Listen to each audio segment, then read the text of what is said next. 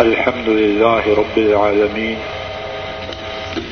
صلاة والسلام على سيد المرسلين وعلى آله وأصحابه وأهل بيته وإلى يوم الدين وبعد. روى الأئمة أبو داود والترمذي وابن خزيمة رحمهم الله تعالى. عن ابن عمر رضي الله تعالى عنهما عن النبي صلى الله عليه وسلم قال، من لم يجمع الصيام من الليل فلا صيام له، أو كما قال صلى الله عليه وسلم.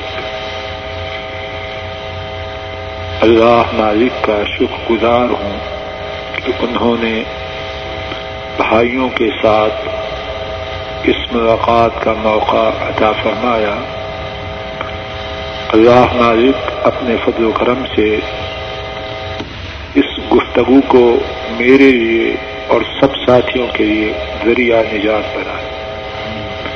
مجھے وہ بات کہنے کی توفیق عطا فرمائے جو ان کو پسند ہو۔ ساتھیوں کو اس بات کے سمجھنے کی توفیق ادا فرمائے اور پھر ہم سب کو ٹھیک کہی اور سنی گئی بات پر عمل کی اپنے فضل و کرم سے توفیق عطا فرمائے۔ اس مختصر سے وقت میں اللہ مالک کی توفیق سے روزے کے کچھ مسائل کا اختصار سے ذکر کرنا ہے۔ جو مسائل اللہ مالک کی توفیق سے ذکر کروں گا، وہ شمار کر کے عرض کروں گا، ساتھی میرے ساتھ اپنی انگلیوں پہ شمار کرتے جائیں یا جو ساتھی چاہیں وہ تحریر کرتے جائیں۔ پہلا مسئلہ حضرات آئمہ ابو داود ترمدی اور ابن خدیمہ رحمہ اللہ تعالی نے اس حدیث کو حضرت عبداللہ ابن عمر رضی اللہ تعالی عنہما سے روایت کیا۔ نبی محترم صلی اللہ علیہ وسلم نے فرمایا، جو شخص رات سے روزہ کی نیت نہ کرے، اس کا روزہ نہیں۔ تو پہلا مسئلہ یہ ہے کہ فردی روزوں کے لیے طلوع فجر سے پہلے پہلے روزہ کی نیت کا ہونا لازم ہے۔ وگرنہ وہ روزہ نہ دوسرا مسئلہ، نیت کے لیے زبان سے کوئی لفظ کہنا۔ نبی محترم صلی اللہ علیہ وسلم سے اور آپ کے صحابہ سے ثابت ہے۔ نہ ہی کوئی اس بارے میں میرے محدود علم کے مطابق۔ حضرت صلی اللہ علیہ وسلم سے نیت کے الفاظ کے ساتھ کلمات ثابت ہیں یہ نیت دل سے کی جائے۔ نمبر تین۔ روزہ کے سلسلہ میں تیسری بات جو عرض کرنی ہے وہ یہ ہے کہ روزہ رکھنے کی صورت میں سحری کا اہتمام کرنا چاہیے۔ امام ابن ابی شیبہ، امام احمد رحمہ اللہ تعالی نے اس حدیث کو روایت کیا حضرت ابو سعید رضی اللہ تعالی عنہ بیان کرتے ہیں۔ نبی مکرم صلی اللہ علیہ وسلم نے فرمایا السفور اکرت برق، فلا تدعوه ولو أن يجرع أحدكم جرعة مما فإن الله وملائكته يصلون على المتصحرين ارشاد فرمایا سحری کا کھانا مبارک کھانا بابرکت کھانا ہے، اس کو چھوڑو نہیں۔ اگر تم میں سے کوئی پانی کا ایک گھونٹ پی سکے تو وہ گھونٹ پی لے مراد یہ ہے کہ اس کھانے کو مس نہیں کرنا اور کچھ میسر نہ ہو یا وقت نہ ہو، اتنا ہی وقت ہو۔ کہ پانی کا گھونٹ پینا میسر ہو تو گھونٹ ہی پیوے تاکہ شہری کھانے والوں میں شامل ہو جائے۔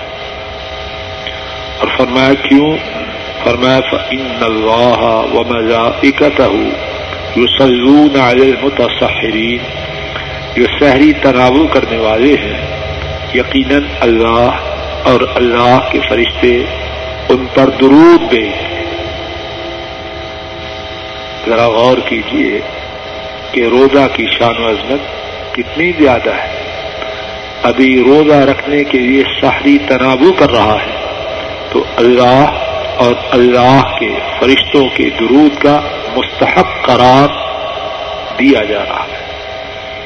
اور اللہ کا درود اس کے کتنے ہی معنی، جو بڑے ہی اعلیٰ، بڑے ہی عمدہ اور بڑے ہی پیارے ہیں۔ ان میں سے ایک معنی کہ اللہ فرشتوں کی محفل میں ان شہری کھانے والوں کی تعریف کرتا ہے۔ ایک دوسرا معنی اللہ ان پر اپنی رحمتیں نازل فرماتا ہے۔ ایک تیسرا معنی اللہ انہیں گناہوں سے پاک کرتا ہے۔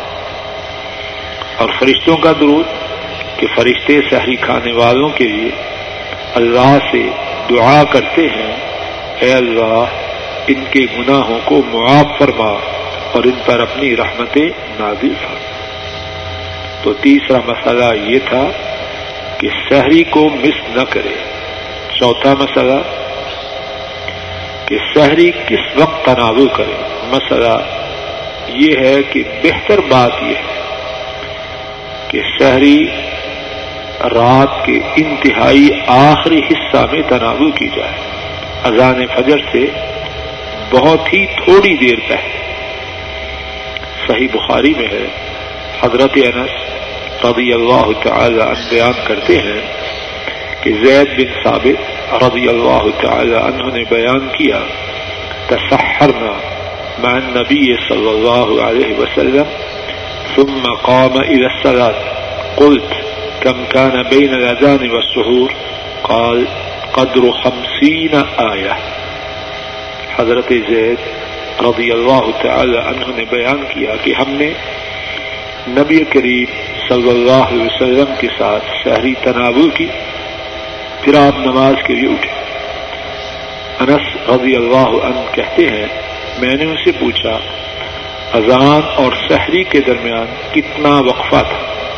انہوں نے فرمایا، پچاس آیات کے برابر یعنی جب نبی پاک سم شہری سے فارغ ہوئے، تو اس کے بعد جتنی دیر میں تلاوت کرنے والا پچاس آیات تلاوت کرتا ہے، اتنی دیر کے بعد اذان فجر ہو گئی۔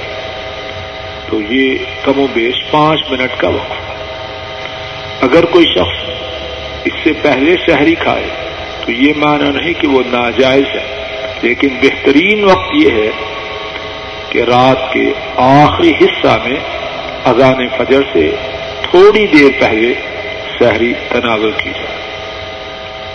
پانچواں مسئلہ، اگر کوئی شخص کچھ کھا رہا ہے، پی رہا ہے، تو اذان ہو جائے تو کیا کرے؟ امام ابو داود رحمہ اللہ نے اس حدیث کو روایت کیا۔ حضرت ابو عریرہ رضی اللہ تعالی عنہ بیان کرتے ہیں، ہمارے نبی محترم صلی اللہ علیہ وسلم نے فرمایا، اذا سمع احدكم النداء والاناء في يده فلا يضع حتى يقضي حاجته ارشاد فرمایا، جب تم میں سے کوئی اذان سنے اور برتن اس کے ہاتھ میں ہو، تو وہ اپنی حاجت کے ختم کرنے سے پہلے اپنے برتن کو نہ رکھے تو مسئلہ یہ ہوا کہ شہری کے دور اگر کوئی شخص شہری کھا رہا ہے، اذان ہو، تو اپنے جو چیز اس کے ہاتھ میں ہے اور وہ اس کو کھا رہا ہے یا پی رہا ہے، تو وہ اپنے کھانے پینے کو جاری رکھے، جو باقی دو، چار، چھ رک میں باقی ہو وہ کھا لے۔ یا ایک دو چار گھونٹ باقی ہو، مشروب کے وہ پیوے ہاں اس کا یہ معنی نہیں کہ کوئی شخص تب تک کھاتا پیتا رہے، یہاں تک کہ لوگ نماز پڑھیں۔ یہ مانا نہیں جو تھوڑی بہت چیز باقی ہو اور وہ پہلے سے اس کو تناول کر رہا ہو، اس کو پورا کر۔ چھٹا مسئلہ، اگر کسی شخص پر غسل واجب ہو تو کیا وہ غسل کرنے سے پہلے سحری کھا سکتا ہے یا نہیں؟ صحیح بخاری میں ہے، حضرت عائشہ اور حضرت ام سلمہ رضی اللہ تعالی عنہما بیان کرتی ہیں ان رسول اللہ صلی اللہ علیہ وسلم كان يدركه الفجر وهو جنب وهو جنب من أهله ثم يغتسل ويسوم بیان کرتی ہیں دونوں، حضرت عائشہ اور حضرت ام سلمہ رضی اللہ تعالی عنہما، کہ رسول کریم صلی اللہ علیہ وسلم پر فجر کا وقت ہوتا اور آپ پر اپنے گھر والوں کی وجہ سے غسل واجب ہوتا۔ آپ غسل کرتے اور روزہ رکھتے یعنی اذان فجر ہوتی اور اس وقت تک آپ پر غسل واجب ہوتا۔ تو اس حدیث پاک سے یہ معلوم ہوا کہ روزہ کی ابتدا اس وقت غسل سے فارغ ہونا ضروری نہیں۔ آدمی کھا پی لے، پھر اس کے بعد نماز سے پہلے غسل کرے اور پھر نماز پڑھے۔ ساتواں مسئلہ۔ کھانا، پینا اور دیگر حاجات، یہ تو فجر تک ہے۔ اللہ مالک نے فرمایا وقلو وشربو حتى يتبين لكم الخيط الأبيض من الخیط الاسود من الفجر۔ کھاؤ، پیو، یہاں تک کہ تمہارے لیے سفید دھاگا، سیاہ دھاگے سے واضح ہو جائے فجر کے وقت سے۔ اور آج یہ ہے کہ طلوع فجر تک کھاؤ پیو سم اتم سیام اللیل، پھر رات تک رودے کو پورا کرو۔ آٹھواں مسئلہ حضرت صلی اللہ علیہ وسلم کے زمانہ مبارک میں دو اذانیں ہوتی۔ پہلی اذان جیسا کہ صحیح بخاری میں ہے۔ حضرت عائشہ رضی اللہ تعالی عنہ نے بیان کیا۔ پہلی اذان حضرت بلال رضی اللہ تعالی عنہ دیتے، جب وہ اذان سے فارغ ہوتے اور طلوع فجر کا وقت ہو جاتا، تو پھر حضرت عبداللہ ابن ام مختوم رضی اللہ تعالی عنہ اذان دیتے اور اس بات کی لوگوں کو خبر ہو جاتی کہ کھانے پینے کا وقت ختم ہو گیا اور فجر کی نماز کے لیے اذان دی گئی۔ نواں مسئلہ، طلوع فجر کے بعد نہ کھانا ہے، نہ پینا ہے اور نہ ہی دیگر تعلقات جو کہ باقی دنوں میں جائز تھے۔ طلوع فجر سے لے کر مغرب تک ان سب کاموں سے دور رہنا۔ دسواں مسئلہ، روزہ کی حالت میں جو شخص جھوٹ نہ چھوڑے، اس کے بارے میں حضرت صلی اللہ علیہ وسلم نے فرمایا، جیسا کہ امام بخاری نے حضرت ابو حرا رضی اللہ تعالی عنہ کے حوالے سے بیان کیا کہ آپ صلی اللہ علیہ وسلم نے فرمایا، من لم يدع قول الزور والعمل به فليس لله حاجة في أن يدع طعامه وشرابه کہ جو شخص جھوٹی بات اور اس پر عمل نہ چھوڑے تو اللہ کو اس کے کھانے اور پینے کے چھوڑنے کی کوئی ضرورت نہیں۔ محدثین نے اس حدیث پاک کی شرح میں یہ تحریر کیا کہ اس سے مراد یہ ہے کہ جھوٹ بولنے اور جھوٹ پر عمل کرنے والے کا روزہ اللہ کے ہاں نامنظور اور مسترد ہے۔ ساتھ ہی اس بات پر خصوصی توجہ کریں۔ کہ جھوٹ، اسلام میں اس کی قباحت، اس کی شناخت اور اس کی سنگینی اس قدر ہے کہ روزہ جو اتنا بڑا عمل تھا، جھوٹ کی وجہ سے اللہ کے ہاں مسترد قرار پاتا ہے۔ بارواں گیارہواں مسئلہ، روزہ کی حالت میں بےحودہ باتوں سے اجتناب لازم ہے۔ شور و غوغا سے دور رہنا ہے۔ کسی کو گالی نہیں دینی کسی سے لڑائی نہیں کرنی۔ صحیح بخاری میں ہے۔ حضرت ابو حریرا رضی اللہ تعالی عنہ نے بیان کیا۔ نبی کریم صلی اللہ علیہ وسلم نے فرمایا، اذا كان يوم صوم احدكم فلا يرفس ولا يفقر فإن صابه أحد أو قاتله فليقل إني صائم۔ ارشاد فرمایا، جب تم میں سے کسی کے روزے کا دن ہو، تو پھر وہ کوئی بےحودہ بات نہ کرے شور و غوغا نہ کرے۔ اگر کوئی اسے گالی بھی دے یا اس سے لڑائی بھی کرے، تو وہ جواب میں کہے کہ میں روزے سے ہوں۔ بعض ساتھیوں کی کیفیت اس کے الٹ ہے۔ روزوں میں ان کا پارا پہلے سے تیز ہوتا ہے۔ ایسی صورتحال روزہ کی حقیقت اور روزہ کے تقاضوں کے منافی ہے۔ اور مسئلہ۔ اگر کسی شخص کو قے آ جائے تو اس کا کیا حکم ہے؟ اگر خود کیا کرے تو اس کا کیا حکم ہے؟ حضرات آئمہ ابو داود ترمدی اور ابن ماجہ رحمہ اللہ تعالی نے اس حدیث کو روایت کیا۔ حضرت ابو حریرہ رضی اللہ تعالی عنہ وہ بیان کرتے ہیں کہ نبی محترم صلی اللہ علیہ وسلم نے فرمایا، من زرع القی فليس عليه قضاء ومن استقاء فليقض فرمایا کہ جسے خود آ گئے، اس پر روزے کی کوئی خدا نہیں، اس کا روزہ جاری رہے گا لیکن جس نے از خود کہہ کی وہ اس دن کی بجائے ایک دوسرے دن کا روزہ رکھے۔ تیرواں مسئلہ، روزہ کی حالت میں جوان ساتھی اپنے گھر والوں سے دور رہے۔ حضرت صلی اللہ علیہ وسلم نے جوانوں کو اسی بات کی نصیحت فرمائی۔ چودواں مسئلہ، روزہ کی حالت میں اگر کوئی شخص بھول سے کھا لے یا پیوے تو اللہ کے فضل و کرم سے اس کے روزے پر کوئی اثر نہیں۔ صحیح بخاری میں ہے حضرت ابو ہریرا رضی اللہ تعالی عنہ، انہوں نے بیان کیا کہ نبی کریم صلی اللہ علیہ وسلم نے فرمایا، اذا نسي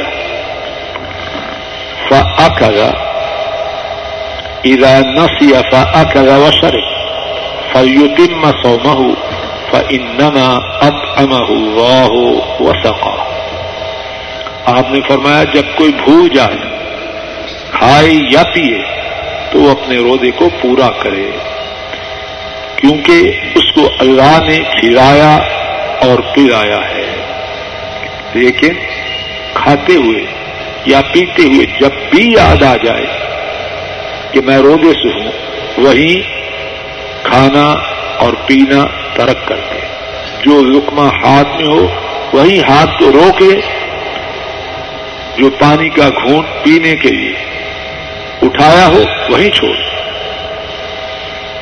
اور اگر کوئی شخص اس کو کھاتے پیتے دیکھے، تو اسے چاہیے کہ اگر اس کو خبر ہو، تو اس کو تبدیل کر دے کہ بھائی تم روزے سے ہو، کھاؤ پیے نہیں۔ پندرواں مسئلہ، روزہ کی حالت میں غسل کرنا درست ہے۔ امام بخاری رحمہ اللہ نے اپنی کتاب صحیح بخاری میں ایک چیپٹر کا عنوان یہ رکھا ہے باب اقتصاد الصائم روزے دار کا غسل کرنا اس بارے میں باب۔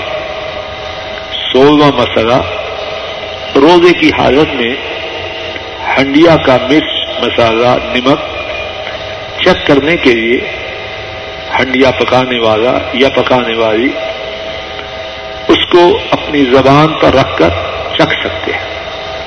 ابن عباس رضی اللہ تعالی عنہما نے بیان کیا اور ان کا یہ بیان صحیح بخاری میں ہے۔ لا باس القدر الشيء اس میں کوئی حرج نہیں کہ وہ ہنڈیا یا کسی اور چیز کا ذائقہ چکھ لے، لیکن چکھنے کے بعد تھوک دے، اس چکی ہوئی چیز کو اندر نہ نکلے۔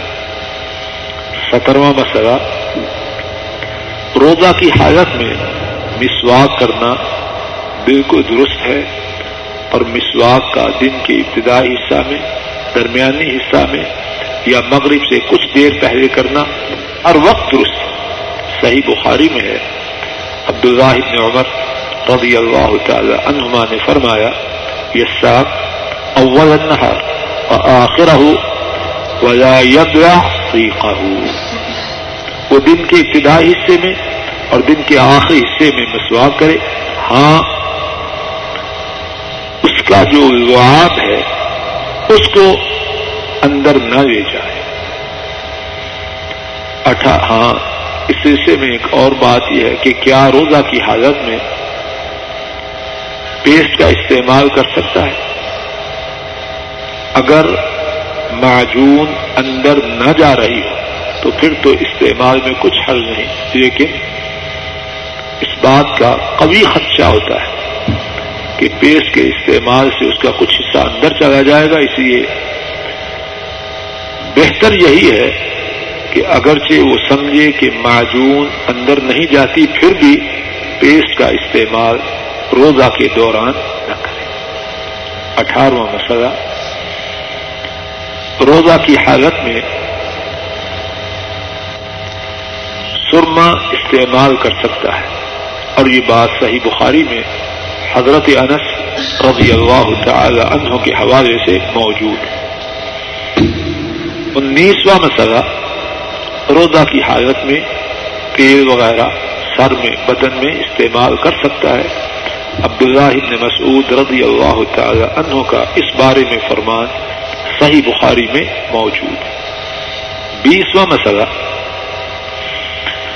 روزہ کی حالت میں کسی عورت کے بیماری کے دنوں کی ابتدا ہو یا اس کے ہاں بچہ پیدا ہو جس وقت بھی عورت کے بیماری کے دنوں کی ابتدا ہو یا اس کے ہاں بچہ پیدا ہو، اسی وقت اس کا روزہ ختم ہو جائے گا۔ اگر افطاری میں صرف پانچ منٹ باقی ہوں، عورت کے بیماری کا وقت شروع ہو جائے یا اس کے ہاں بچہ پیدا ہو جائے اس کا روزہ اسی وقت ختم ہو جائے۔ اور وہ اس دن کے بدلے میں جب صحت یاب ہو تو روزہ رکھے۔ بعض عورتیں بیچاری ایسی صورت میں پریشان ہوتی ہیں۔ پریشانی کی کوئی بات نہیں۔ عورت کا روزہ رکھنا اللہ کی رضا کا حصول اور اللہ سے ثواب کا حاصل کرنا ہے۔ اور جب اللہ کی طرف سے آنے والی بیماری کی سبب اس نے روزہ کو چھوڑا تو اللہ کی رحمت سے قوی امید ہے کہ وہ وہی ثواب پائے گی جو ان شاء اللہ رحمان اللہ تعالی روزہ والوں کو دے گے اکیسواں مسئلہ۔ روزہ کی حالت میں انجیکشن لگوانے کے سلسلے میں تھوڑی تفصیل ہے۔ اگر انفیکشن ایسا ہو کہ اس میں غذائیت ہو ایسی صورت میں انجیکشن کی وجہ سے روزہ افطار ہو جائے گا۔ اور اگر انجیکشن میں غذائیت نہ ہو، تو ایسی صورت میں انجیکشن کے استعمال سے روزے پر کوئی فرق نہ ہوگا۔ بائیسواں مسئلہ مطلب، روزہ کی حالت میں کلی کرنا، ناک میں پانی چڑھانا، اس میں شران کوئی کباہ نہیں، بلکہ دوران رودا اب نمازوں کے لیے وضو کرے یا ویسے وضو کرے تو کوئی بھی کرے گا اور ناک میں پانی بھی چڑھایا جائے۔ تیئیسواں مسئلہ، روزہ کی افطاری کے سلسلے میں مصنون طریقہ یہ ہے کہ غروب آفتاب کے ساتھ ہی روزے کو افطار کر لیا جائے۔ بعض لوگ اپنے خیال میں احتیاط کی وجہ سے غروب آفتاب کے بعد کچھ دیر تاخیر کرتے ہیں۔ ایسا کرنا نادرست اور غیر صحیح ہے۔ روزہ کو غروب آفتاب کے ساتھ ہی افطار کرنا، اس میں اللہ کے فضل و کرم سے خیریت خیریت کی علامت صحیح بخاری میں ہے۔ حضرت سہل بن سعد رضی اللہ تعالی ان بیان کرتے ہیں۔ نبی محترم صلی اللہ علیہ وسلم نے فرمایا، لا يزال الناس بخیر، ما عجل الفطر جب تک لوگ روزہ افطار کرنے میں جلدی کریں گے تو وہ خیر سے رہیں گے۔ اور اس حدیث کا مفہوم یہ ہوا کہ جب وہ روزہ افطار کرنے میں تاخیر کریں گے تو خیر سے محروم ہو جائیں گے۔ اللہ نے خیر سے محروم نہ فرمایا۔ چوبیسواں مسئلہ۔ روزہ کس چیز کے ساتھ افطار کرے؟ امام ابو داود اور امام نسائی رحمہ اللہ تعالی نے اس حدیث کو روایت کیا۔ نبی محترم صلی اللہ علیہ وسلم نے فرمایا، اذا افطر احدكم فليفطر على تمر فإن لم يجد فليفطر على ماء فإنه طهور فرمایا جب روزہ تم میں سے کوئی افطار کرے تو کھجور کے ساتھ افطار کرے۔ اور اگر کھجور میسر نہ ہو تو فرمایا پھر پانی کے ساتھ افطار کرے کیونکہ وہ پاک ہے۔ سب سے اعلیٰ افطاری کھجور کے ساتھ۔ اور اگر کھجور میسر نہ ہو تو پھر پانی۔ اور اگر پانی بھی میسر نہ ہو تو پھر اللہ کی جو پاک حلال نعمت میسر ہو، اس کے ساتھ روزہ افطار کریں۔ بعض لوگ شاید پانی کے بعد نمک کہتے ہیں۔ میرے محدود اور ناقص علم میں کسی حدیث پاک سے اس بات کا ثبوت ہے۔ پچیسواں مسئلہ، روزہ افطار کرتے وقت حضرت صلی اللہ علیہ وسلم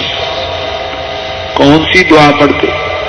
امام ابو داود رحمہ اللہ نے حضرت عبداللہ ابن عمر رضی اللہ تعالی عنہما کے حوالے سے حدیث بیان کی ہے۔ کان النبی صلی اللہ علیہ وسلم اذا افطر قال، وهب الظم وابتلت العروق وثبت الاجر ان شاء اللہ جب روزہ افطار کرتے تو فرماتے، پیاس چلی گئی، رگیں تر ہو گئی اور انشاءاللہ اللہ اجر ثابت ہو گیا۔ چھبیسواں مسئلہ۔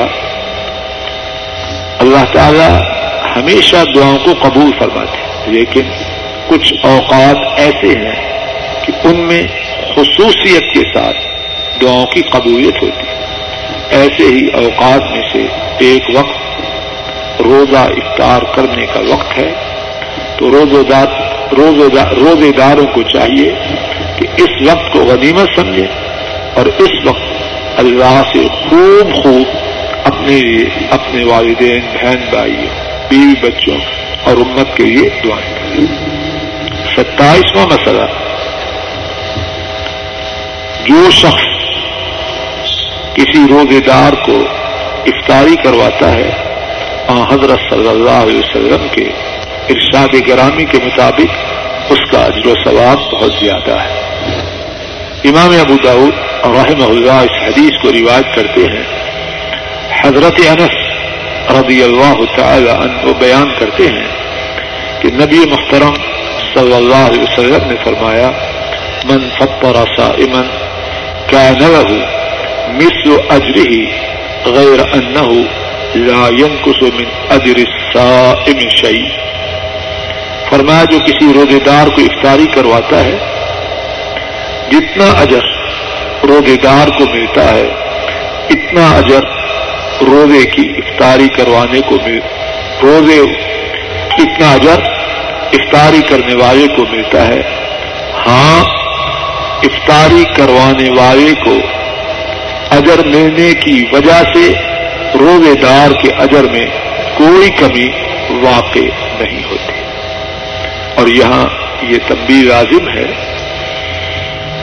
کہ افطاری ایسی نہ ہو کہ نام تو افطاری ہو اور وہاں باتیں ہوں شریعت کے خلاف اور تو مردوں کا اختلاط ہو یا غلط پروگرام ہو، ایسی افطاری سے بہتر ہے کہ آدمی اس سے شرکت سے پرہیز کرے۔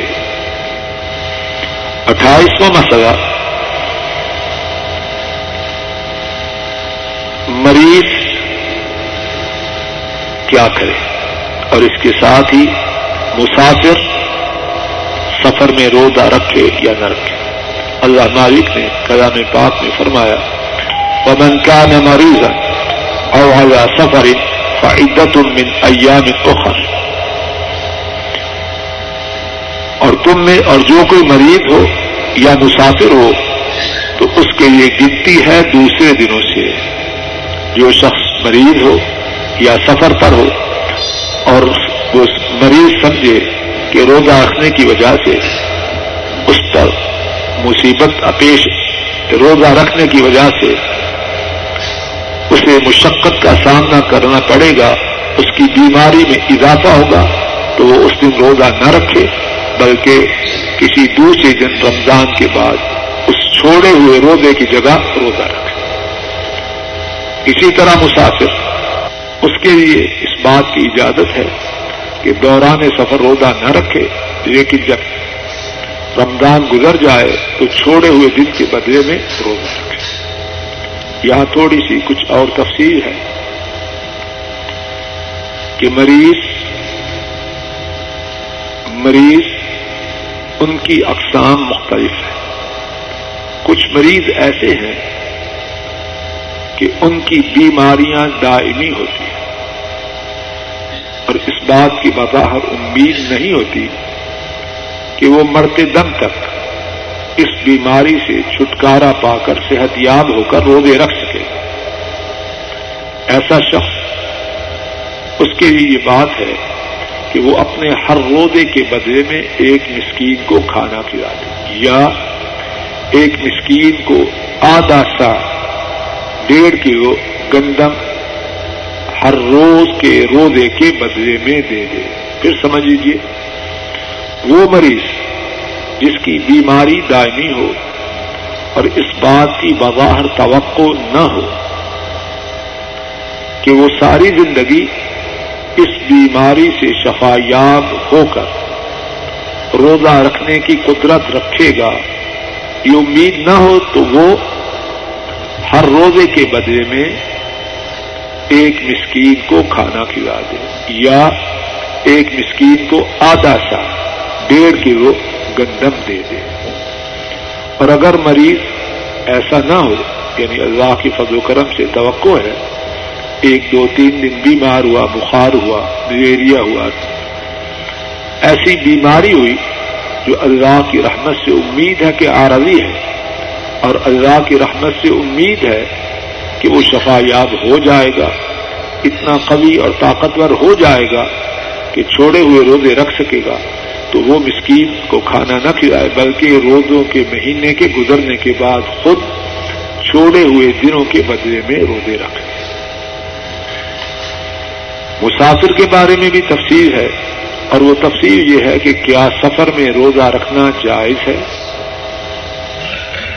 اس کے بارے میں، سفر کے بارے میں، روزہ کے، رکھنے کے، جواز کے سلسلے میں بھی تفصیل ہے۔ اگر سفر میں روزہ رکھنے کی صورت میں مشقت، ایسی مشقت نہ ہو، جس کی وجہ سے آدمی خود بھی پریشان ہو جائے، اپنے ساتھیوں یا گھر والوں کو بھی پریشان کرے تو ایسی صورت میں اس کو اجازت ہے کہ چاہے روزہ رکھے اور چاہے نہ رکھے۔ صحیح بخاری میں ہے، حضرت جابر رضی اللہ تعالی، صحیح بخاری میں ہے، حضرت حمزہ الاسلمی رضی اللہ تعالی عنہ بیان کرتے ہیں کہ انہوں نے نبی کریم صلی اللہ علیہ وسلم سے سوال کیا اصول فی سفر کیا میں سفر میں روزہ رکھوں؟ آپ نے فرمایا انش تفسم و انش تفا افطر اگر چاہو تو روزہ رکھ لو، اور اگر چاہو تو روزہ افطار کر دو۔ خلاصہ بات تو یہ ہے، اگر سفر میں روزہ رکھنے کی وجہ سے شدید مشقت نہ ہو، تو ایسی صورت میں بندے کو اختیار ہے چاہے روزہ رکھ لے، چاہے نہ رکھے لیکن اگر سفر میں روزہ رکھنے کی وجہ سے شدید مشقت کا احتمال ہے۔ جس کی وجہ سے خود بھی مصیبت میں پڑ جائے اور ساتھیوں یا گھر والوں کو بھی مصیبت میں ڈال دے، تو ایسی صورت میں سفر میں روزہ رکھنا ناجائز ہے۔ اس کی اجازت صحیح بخاری میں ہے۔ حضرت جابر رضی اللہ تعالی ان بیان کرتے ہیں۔ حضرت صلی اللہ علیہ وسلم نے سفر میں دیکھا کہ ایک شخص گرا پڑا ہے اور باقی صحابہ اس کے گر جمع ہے آپ نے اس کے بارے میں سوال کیا تو بتلایا گیا کہ اس نے روزہ رکھا تھا۔ آپ نے فرمایا ایسا من البر الصیام فی السفر. اس طرح کا روزہ رکھنا سفر میں یہ نیکی ہی نہیں۔ انتیسواں مسئلہ، بوڑھا شخص اگر وہ روزہ رکھنے کی طاقت نہ رکھتا ہو تو اس کے لیے اس بات کی اجازت ہے کہ ہر دن کے روزے کے بدلے میں ایک مسکین کو کھانا کھلا دے یا ایک مسکین کو ڈیڑھ سا گندم دے دے۔ والدین یوتی نہ ہو فدیتون تعام مسکین۔ تیسواں، اور میری گفتگو کا اللہ کی توفیق سے آخری مسئلہ، اگر کوئی مسلمان فوت ہو جائے اور اس کے ذمہ رمضان کے روزے ہوں تو حضرت صلی اللہ علیہ وسلم نے فرمایا، جیسا کہ صحیح بخاری میں ہے، ام المومنین عائشہ رضی اللہ تعالی عنہ نے بیان کیا کہ نبی محترم صلی اللہ علیہ وسلم نے فرمایا ممات وعلیہ صوم، صام عنہ ولیو جو فوت ہو اور اس کے ذمے روزے ہوں، تو اس کا ولی، اس کے پسمانگان اس کی طرف سے روزہ رکھے۔ یہ تیس مسائل تھے جو اللہ کی توفیق سے اس وقت عرض کرنے چاہے۔ اللہ تعالیٰ اپنے فضل و کرم سے کہنے اور سننے میں جو غلطی ہوئی، اس کو معاف فرمائے۔ اور جو ٹھیک بات کہی اور سنی گئی، اللہ مالک اپنے فضل و کرم سے اس کو میرے لیے اور آپ سب کے لیے ذریعہ نجات بنائے، اس پر عمل کرنے کی توفیق عطا فرمائے۔ اللہ مالک اپنے فضل و کرم سے ہمارے والدین پر ہمارے بہن بھائیوں پر، ہمارے بیوی بچوں پر، ہم ناکاروں پر اور ساری امت پر نظر کرم فرمائے۔ امت کے دشمنوں کو نیس و نابود فرمائے۔ امت کے مظلومین کی مدد فرمائے، مجاہدین کی مدد فرمائے۔ کمزوروں، بیماروں، پریشان حالوں، بے روزگاروں، بے اولادوں، بیماروں پر اپنی رحمت نادر فرمائے۔ ہر پریشان مسلمان کی پریشانی کو اللہ مالک دور فرمائے۔ ہر محتاج مسلمان کی حاجت کو اللہ مالک پورا فرمائے۔ اللہ مالک بے اولاد مسلمانوں کو نیک اولاد عطا فرمائے۔ اولاد والوں کی اولاد کو اللہ مالک اپنے فضل و کرم سے ان کی آنکھوں کی ٹھنڈک بنائے۔ اللہ مالک اپنے فضل و کرم سے ہم نالائکوں پہ نظر کرم فرمائے۔ اس رمضان کو ہمارے گناہوں کی معافی کا سبب، اپنے تقرب کا ذریعہ جہنم کی آگ سے آزادی اور جہنم اور جنت میں جانے کا اپنے فضل و کرم سے سبب بنائے۔ آخر دعوانا ان الحمد للہ رب العالمین وصلى الله تعالى على خير خلقه وعلى آله وأصحابه وأهل بيته وأتباعه إلى يوم الدين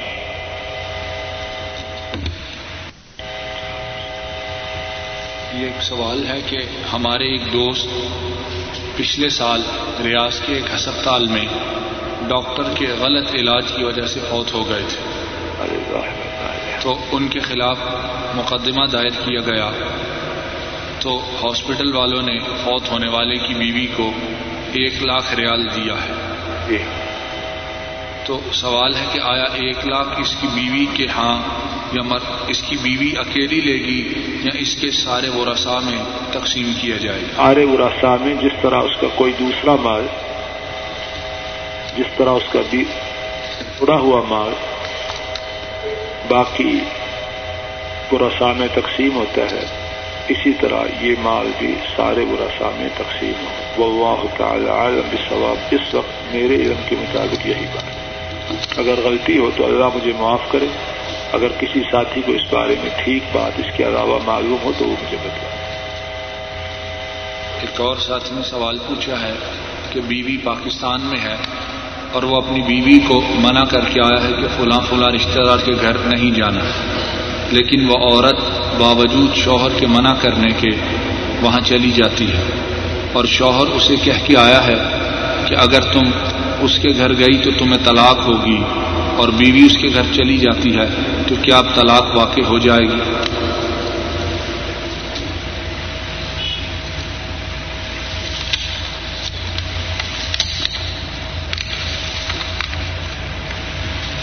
جی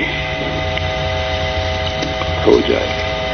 جی اس بارے میں طلاق واقع ہونے نہ ہونے سے پہلے۔ پہلی بات تو یہ ہے کہ شوہر کو، بیوی کو چار ماہ سے زیادہ مدت کے لیے چھوڑ کر آنے سے پہلے سوچنا چاہیے کہ اس کا آنا درست ہے یا غلط۔ ہے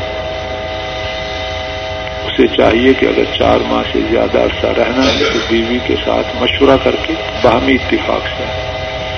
دوسری بات یہ ہے کہ جب بیوی کو کہیں جانے سے روکنا ہے تو دیکھا جائے کہ کیا اس کا وہاں جانا ضروری ہے یا غیر ضروری ہے۔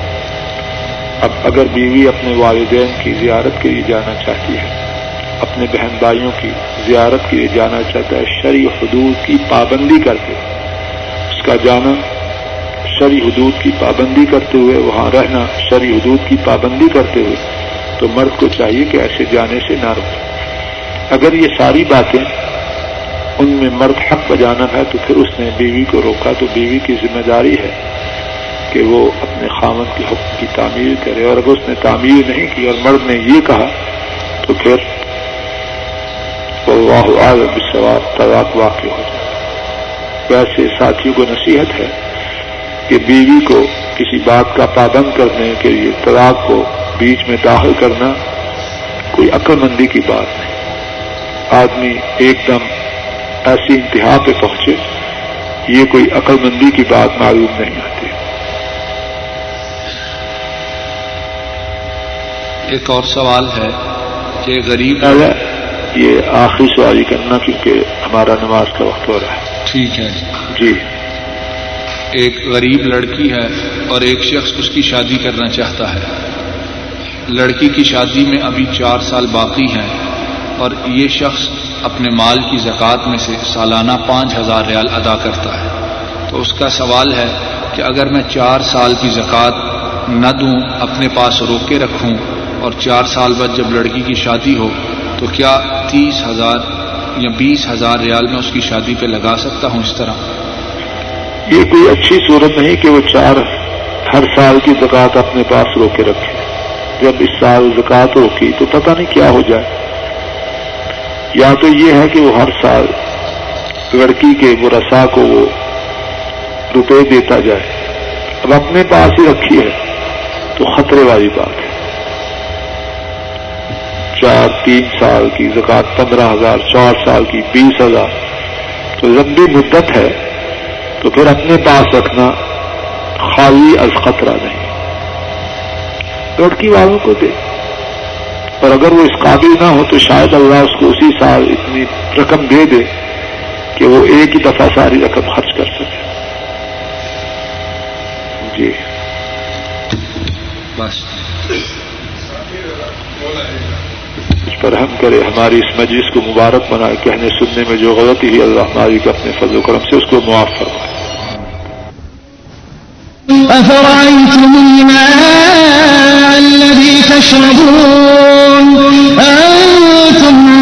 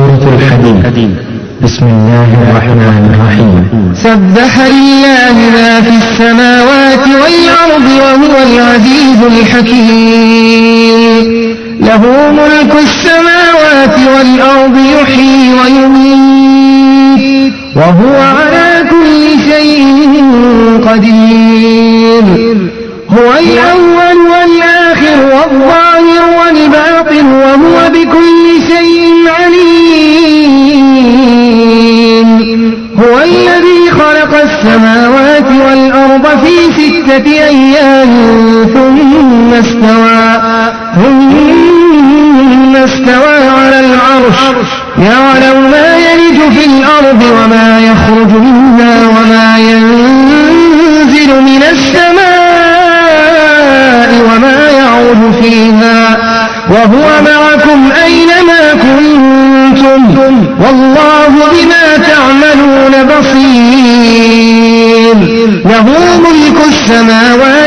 الأرض وإلى الله ترجع الأمور. مولد الليل في النهار ويولد النهار في الليل. وهو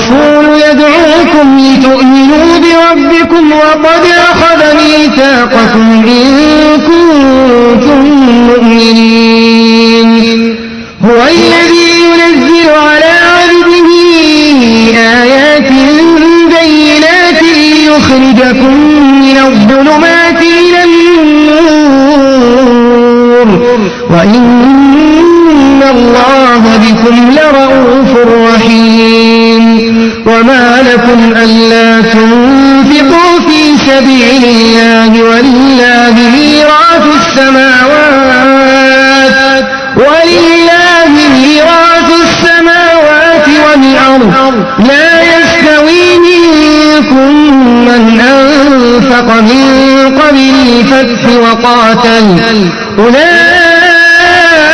أعظم درجة من الذين أنفقوا من بعد وقاتلوا وكلا وعد الله الحسنى والله بما تعملون خبير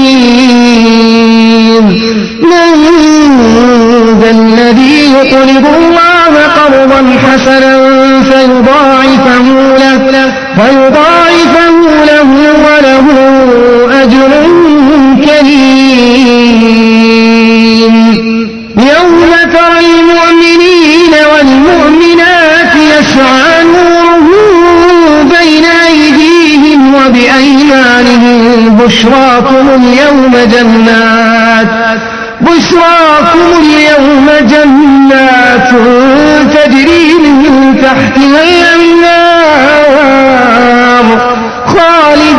فيها ذلك هو الفوز العظيم. يوم ترى المؤمنين والمؤمنات يسعى نورهم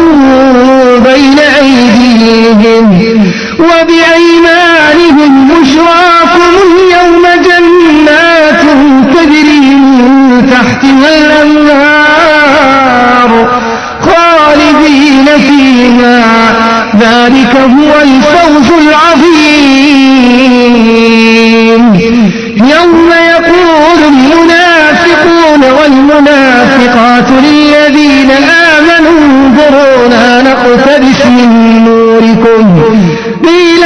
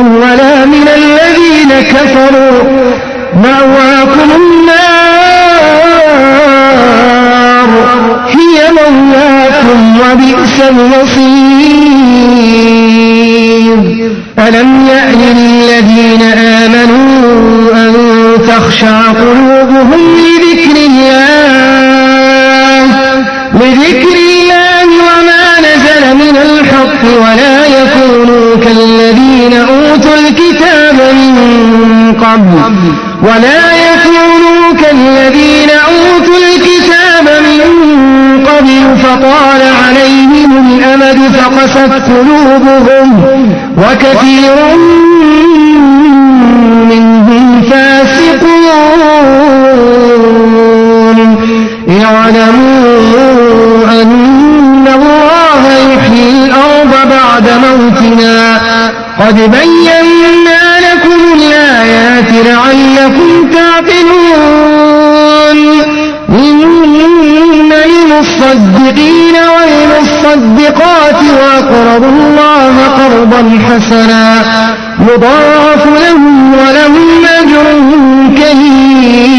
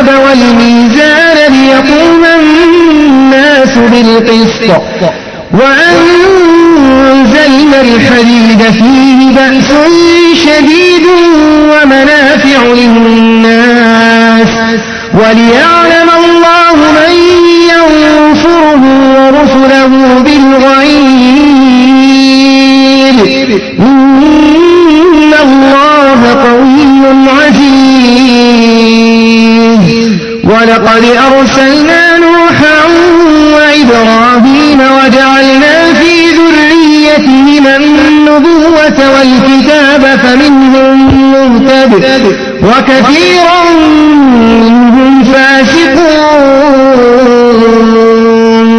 ثم قفينا على آثارهم برسلنا وقفينا